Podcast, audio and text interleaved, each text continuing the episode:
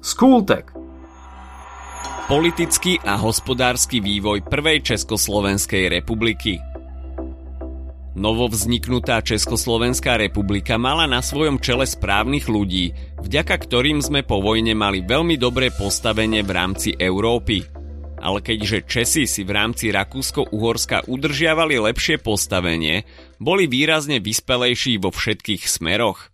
Okrem priepastných rozdielov medzi nami sa navyše začal koncom 30. rokov vyskytovať ďalší problém v podobe agresívneho a čoraz silnejšieho Nemecka – Dnešná časť z Kultegu ti priblíži vývoj prvej Československej republiky až do druhej svetovej vojny. Československé národné zhromaždenie prijalo revolučným tempom množstvo zákonov a nariadení, ktoré zdôraznili demokratický charakter štátu a za ktoré sa márne bojovalo počas predchádzajúcich desaťročí. Odhlasovala sa sloboda tlače, zhromaždenia a štrajkov – Uzákonil sa 8-hodinový pracovný čas, podpory v nezamestnanosti či ochrana nájomníkov. Niektoré zákony, ako napríklad zákon o zrušení šlachtických titulov a stavovských výsad, podčiarkovali demokratické zriadenie štátu. 29. februára 1920 Národné zhromaždenie schválilo Ústavu Československej republiky, ktorá platila až do roku 1938. Ústava dôsledne rozlišovala tri oblasti štátnej moci zákonodárnu, výkonnú a súdnu a vychádzala z teórie čechoslovakizmu. Vieš, čo táto teória hovorí? Čechoslovakizmus je ideológia, ktorá neuznáva svojbytnosť slovenského národa.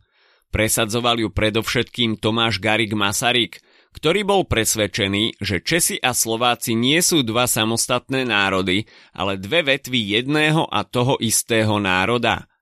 Minister zahraničných vecí Edvard Beneš veril v spoločnosť národov, propagujúcu povojnový mierový rozvoj Európy a zaručujúcu bezpečnosť tých krajín, ktoré vznikli na jeseň roku 1918 orientoval politiku krajiny na Veľkú Britániu a hlavne Francúzsko, ktoré bolo aj v mnohých iných ohľadoch vzorom Prvej republiky.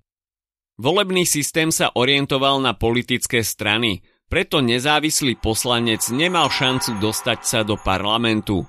Administratívne, politicky i hospodársky bola republika organizovaná a riadená z Prahy – Spor medzi centralizmom a politickou samozprávou sa stal na celé medzivojnové obdobie jedným z hlavných celoštátnych určovateľov politiky.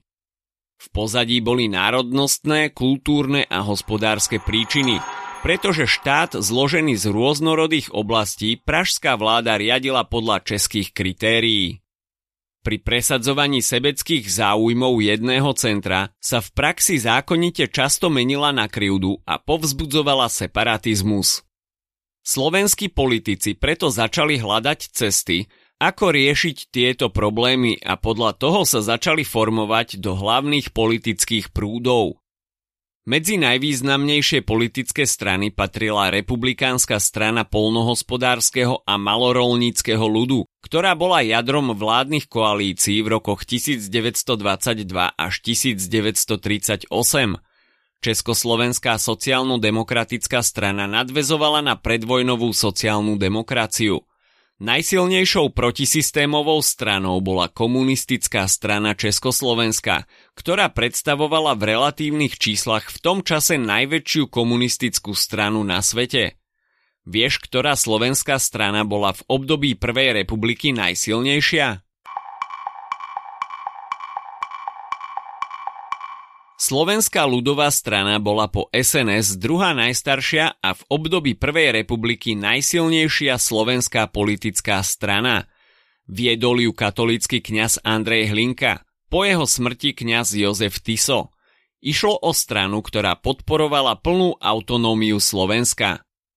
Obyvateľstvo Československej republiky bolo do veľkej miery zmiešané, čo bolo bežné aj v rámci Rakúsko-Uhorska – Nemcov žilo v Československu približne 3 milióny a pre pražskú vládu predstavovali prioritný problém vzhľadom na ich počet, bohatstvo, politické skúsenosti, tradície a ich osídlenie na hraniciach s Nemeckom a Rakúskom.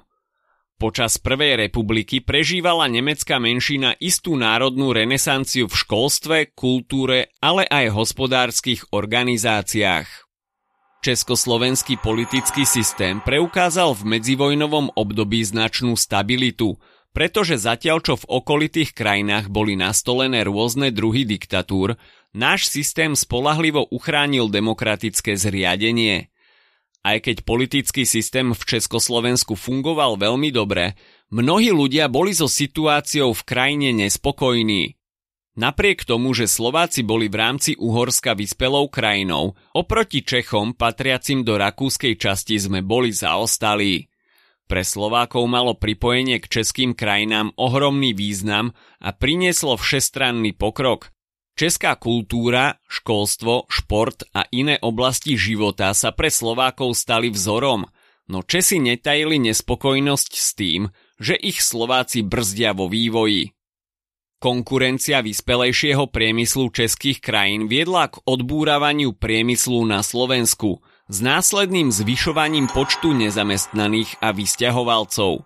Na západe republiky žilo z práce v priemysle necelých 40% ľudí, pričom na Slovensku iba necelých 20%. Najväčšími podnikateľmi na Slovensku sa stali české banky, ktoré kúpené slovenské podniky zväčša zatvárali a zariadenia vyviezli do Čiech.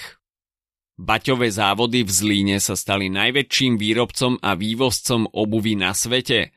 V medzinárodnej konkurencii obstálo i niekoľko podnikov ťažkého priemyslu – ako napríklad Škodové závody v Plzni, Vítkovické železiarne či Poldína Huta v Kladne.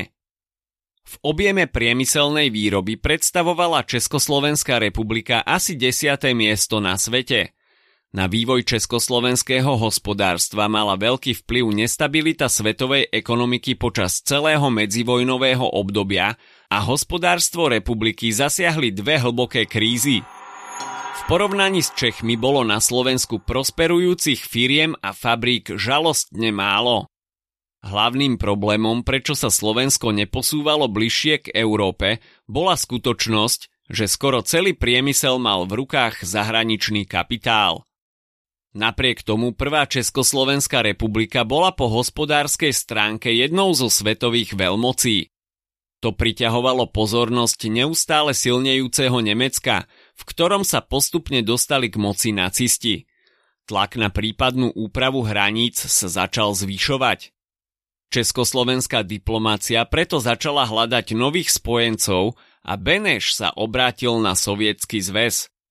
V roku 1935 uzavrel francúzsko-sovietské spojenectvo, ktoré obsahovalo dohodu, že pomoc Červenej armády príde iba v prípade, že prvé vykoná vojenský zásah Francúzsko. Československú reprezentáciu však ostro schladili snahy západných spojencov riešiť stále akútnejší problém česko-nemeckého spolužitia v pohraničných sudetoch odstúpením problémových území. Západné štáty mali z vojny obavy a chceli sa prípadnému konfliktu vyhnúť akoukoľvek cestou, preto Československo nechali v štychu.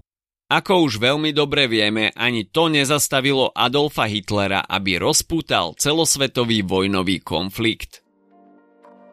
Ak sa ti dnešný podcast páčil, nezabudni si vypočuť aj ďalšie epizódy z Kultegu alebo našej série Hashtag čitateľský denník. Spracovali sme v nej dve desiatky diel, ktoré by si mal poznať. Potešíme sa, ak nás ohodnotíš aj na Apple Podcasts, napíšeš komentár na YouTube alebo dáš odber na Spotify, aby ti nič neuniklo. A nezabudni o nás povedať kamošom. Počujeme sa pri ďalšej časti Skultegu.